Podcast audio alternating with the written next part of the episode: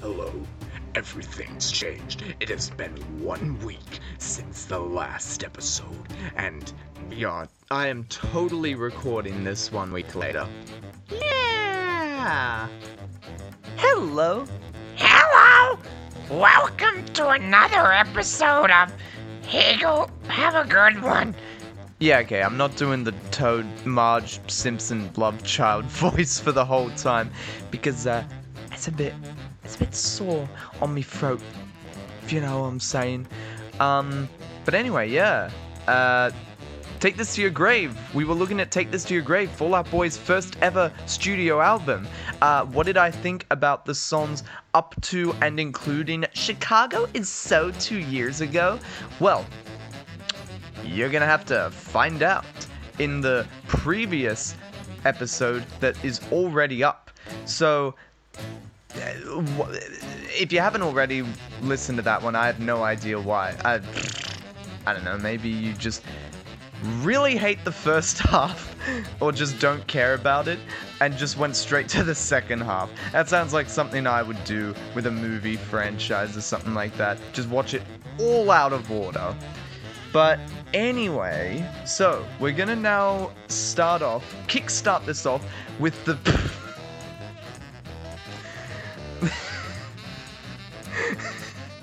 the, the pros and cons of breathing.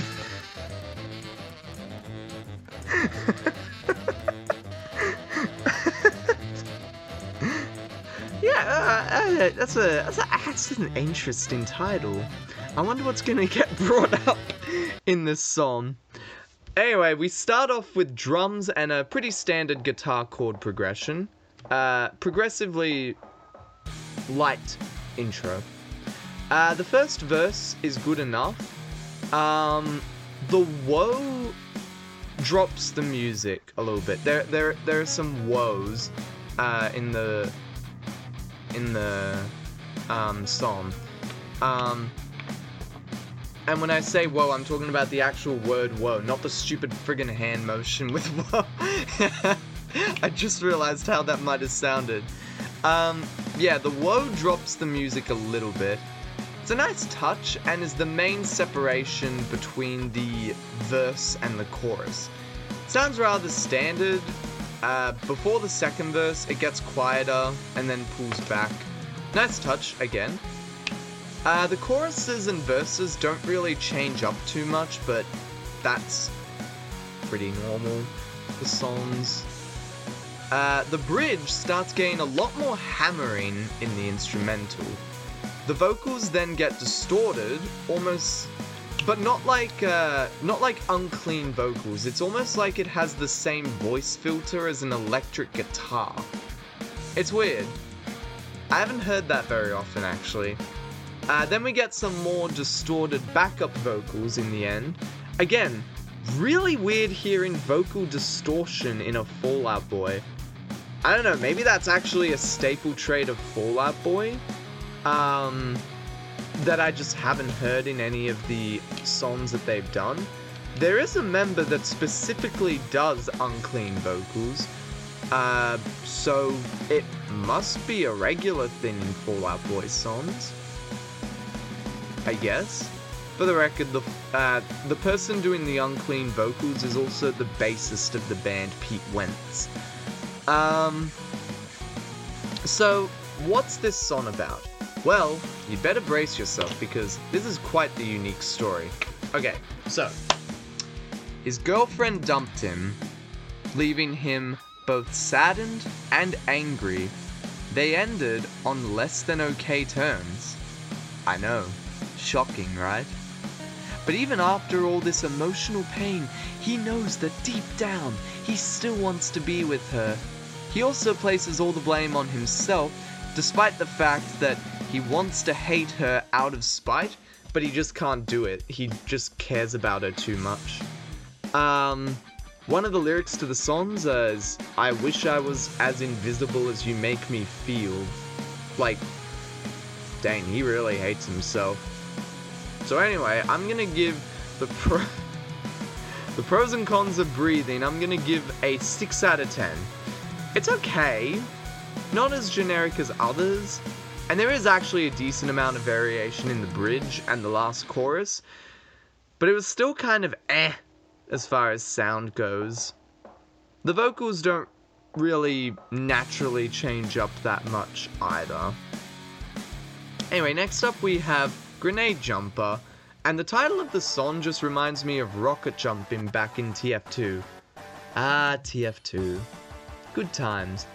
I would play it, but unfortunately, I have a laptop and a desktop computer, alright? Neither of them can actually run the game well. Like, it just lags so badly that it's basically unplayable. So I unfortunately can't really play it. Anyway, we get a decent guitar riff to start off. I don't know why, but this intro is immediately more engaging than the others. I don't know. Anyway, uh, Patrick, while he's singing, slips into falsetto, but it's a very weak falsetto. It's like, eh.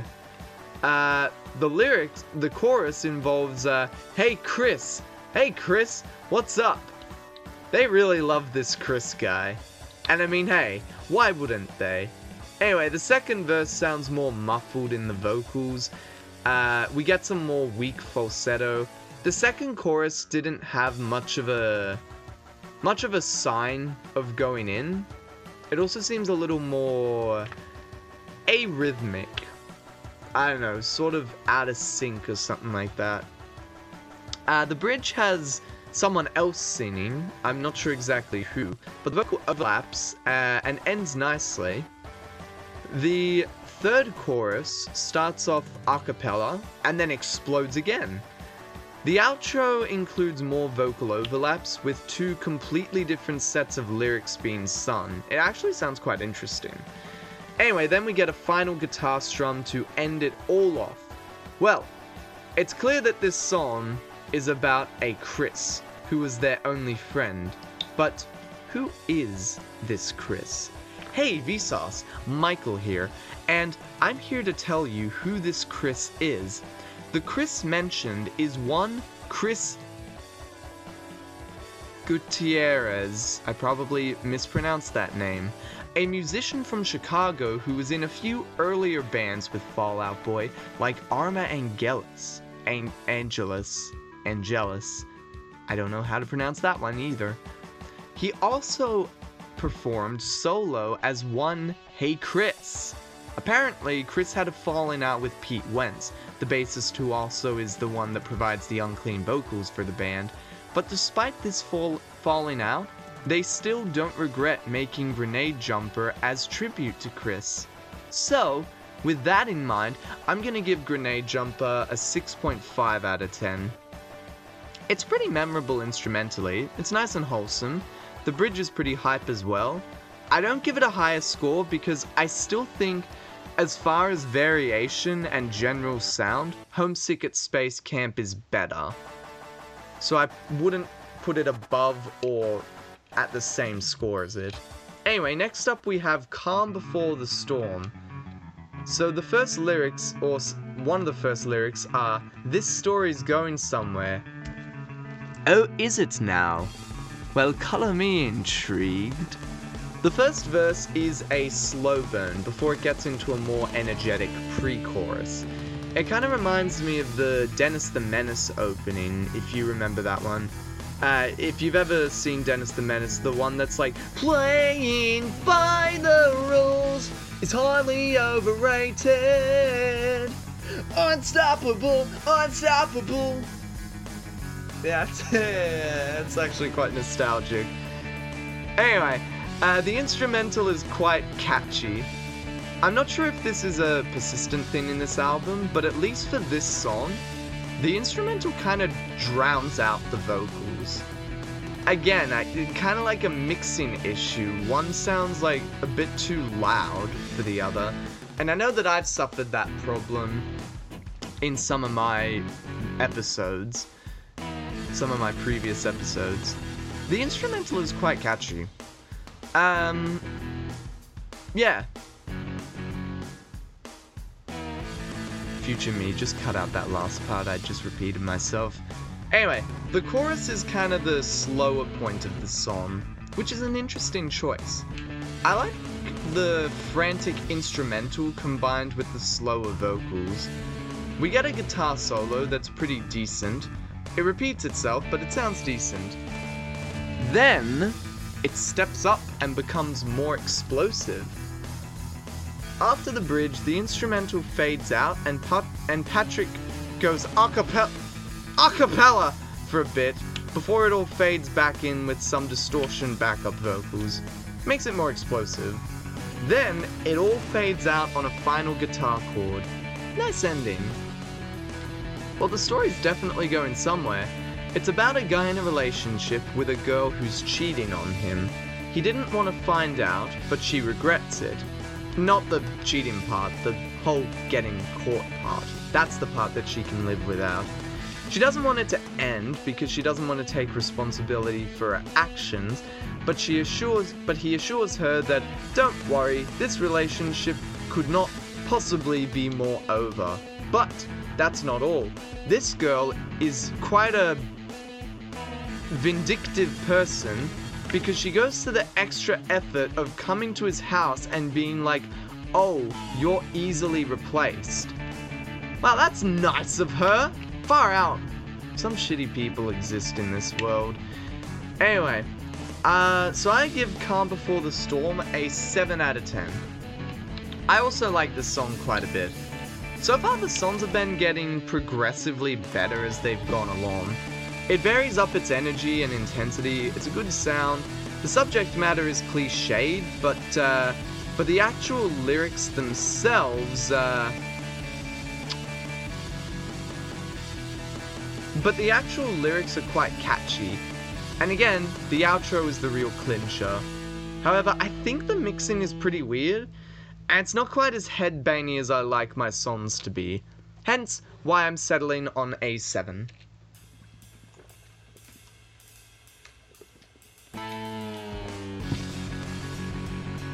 So next up, uh, the next song is Reinventing the Wheel to Run Myself Over. this is to be one of the most emo sounding song titles I've ever heard. Anyway, we get a nice bass line. Uh, good to hear the bass getting some love. You know, you don't usually hear a lot of songs, you know, giving the bass some love. Um, but then, oh my gosh, like, it just sounds like it, it- the, the as the song progresses, it just sounds like it's just hammering. It sounds so arrhythmic. I would actually say it sounds bad. The pre-chorus then lets up, thankfully. Uh, the chorus is okay. I'm not a huge fan of the whole my say yeah yeah yeah yeah thing. I don't know, it doesn't sound that good for me. Uh, the second verse sounds a little less arrhythmic, but still pretty arrhythmic. The chorus is decent enough, um, but Patrick also does this weird inflection in the last myself. He's like, um, myself. It almost sounds like he's making fun of his own voice, actually.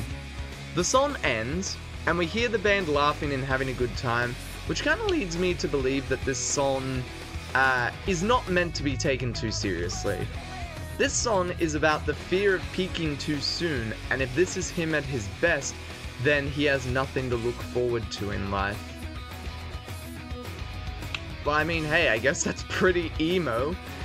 Anyway, uh, yeah, it's, uh, that's, uh, yeah. That's kind of a depressing thing. So I'm giving this song a 4 out of 10 just to make it even more depressed. The song is decently catchy. It isn't. Okay, it isn't painful to listen to, but there are quite a few musical decisions that I think sound bad. Like, the lack of synchronization with the instrumental and singing makes it sound very out of place. Uh, also, the my say Yay Yay elf bit, and the fact that it's not exactly the most instrument, the, the most interesting instrumental, all led me to give it a failing grade. But it's still listenable, so I can't really score it any lower than that. Next up, we have the patron saint of liars and fakes, which is actually the final song of the uh, original album. So we get a dirty intro, more grungy. The music fills in more, and sounds kind of grungy. Uh, the vocals come in, and the general vibes, well, quite a lot. Patrick Stump's vocals are so clean. They really remind me of Brendon Urie's in this song, actually, uh, in a good way. The chorus is quite catchy. I think it's mostly the vocals that make it catchy, though. Um, in the verses, the vocals are pretty short. Like, um, hold on, let me let me get the lyrics up just to give you an idea on what exactly I mean by that. Um, so if I get it up here, the patron saint of lies and fakes. Um,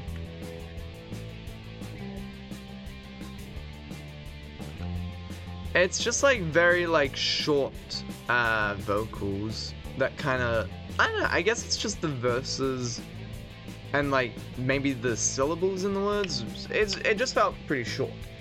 Uh, the choruses are better because they are naturally more belty. Uh, and we also get the lyrics Take this to your grave. Ah!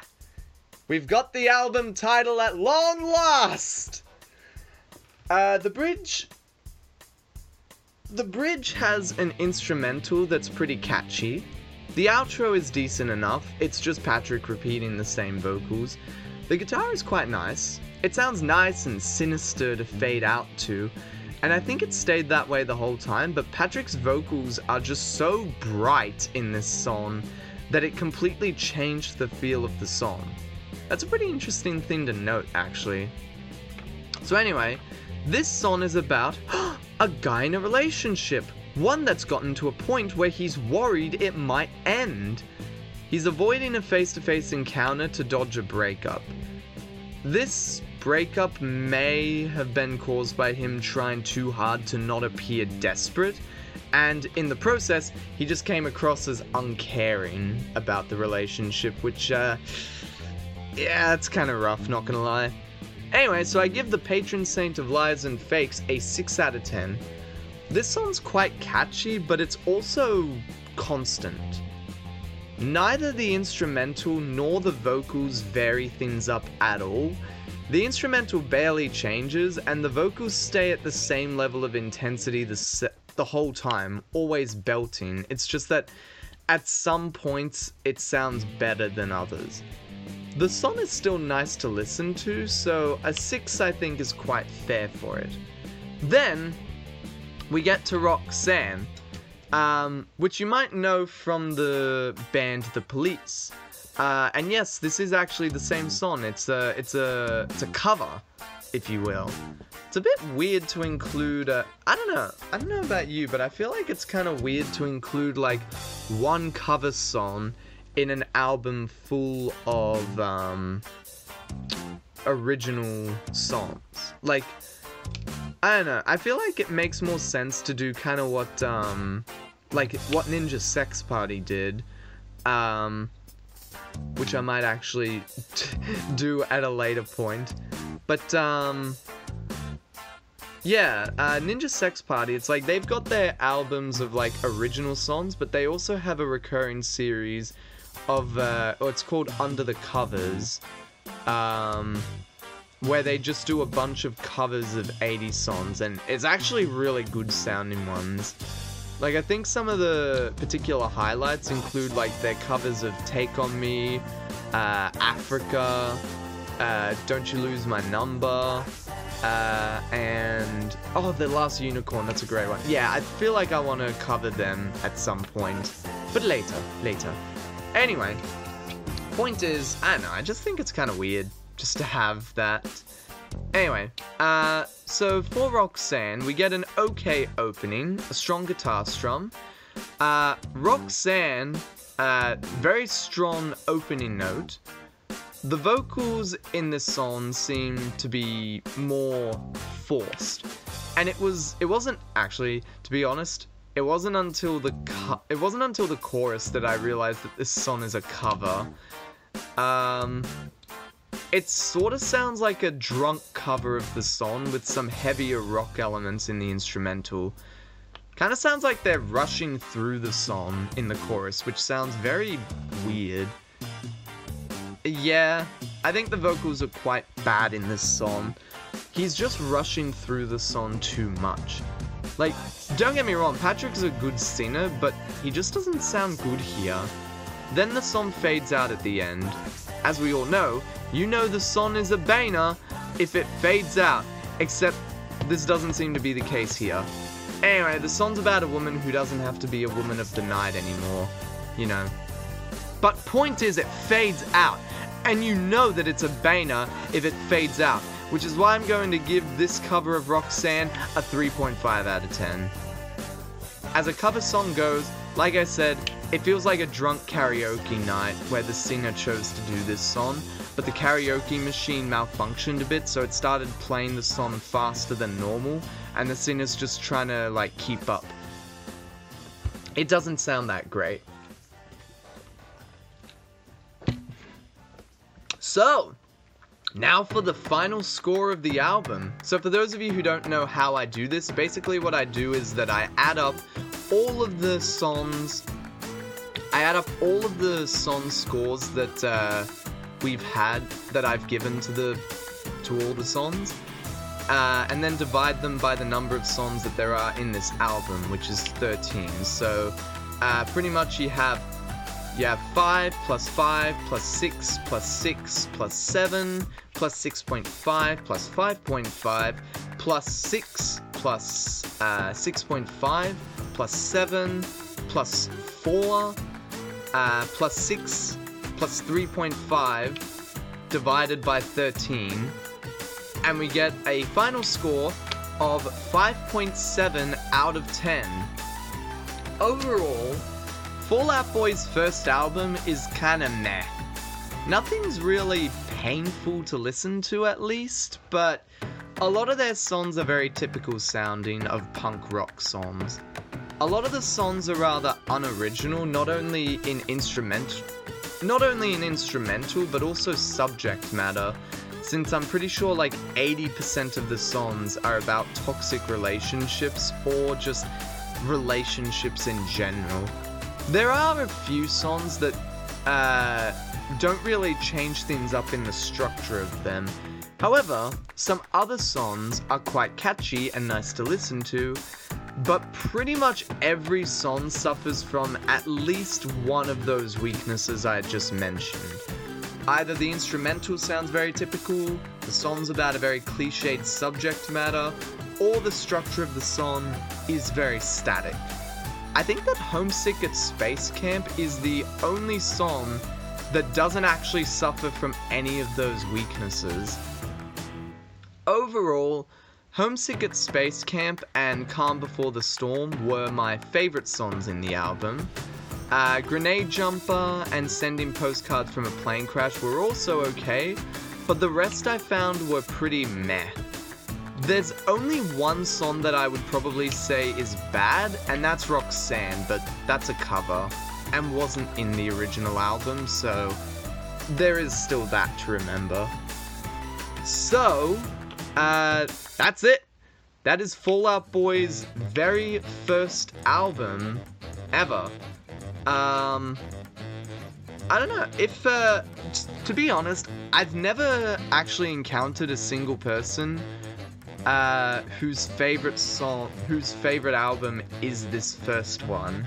So I feel as though there's uh, there's more to more to look forward to for um, for Fall Out Boy. Uh, that's one one album down out of uh, seven. That's one more than Panic at the Disco has done so far. So, if you're only listening to this uh, for the Fall Out Boy content, uh, I mean, I'd recommend that you listen to some of my other stuff, obviously. Um, who knows? Maybe maybe you like maybe you like me and my uh, absolutely charming personality and uh, intoxicating voice. Uh, you know, that sounds like I just got up out of bed. But, you know. Uh, I'd recommend that you listen to some of the other stuff. Oh, oh, I'd like to say that it's quite, it's decent, it's good, it's, yeah, uh, it's possible.